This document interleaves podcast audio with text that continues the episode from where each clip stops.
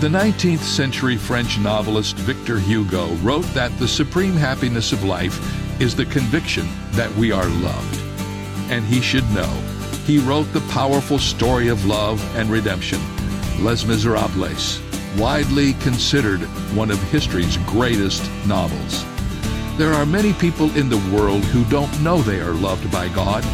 They may not know that God is love or they feel unworthy of His love.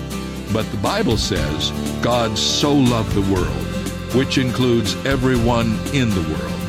So I am here to tell you today that God loves you. He always has, and He always will. This is David Jeremiah encouraging you to get on the road to new life. Discover God's love on Route 66. Route 66, driving the word home.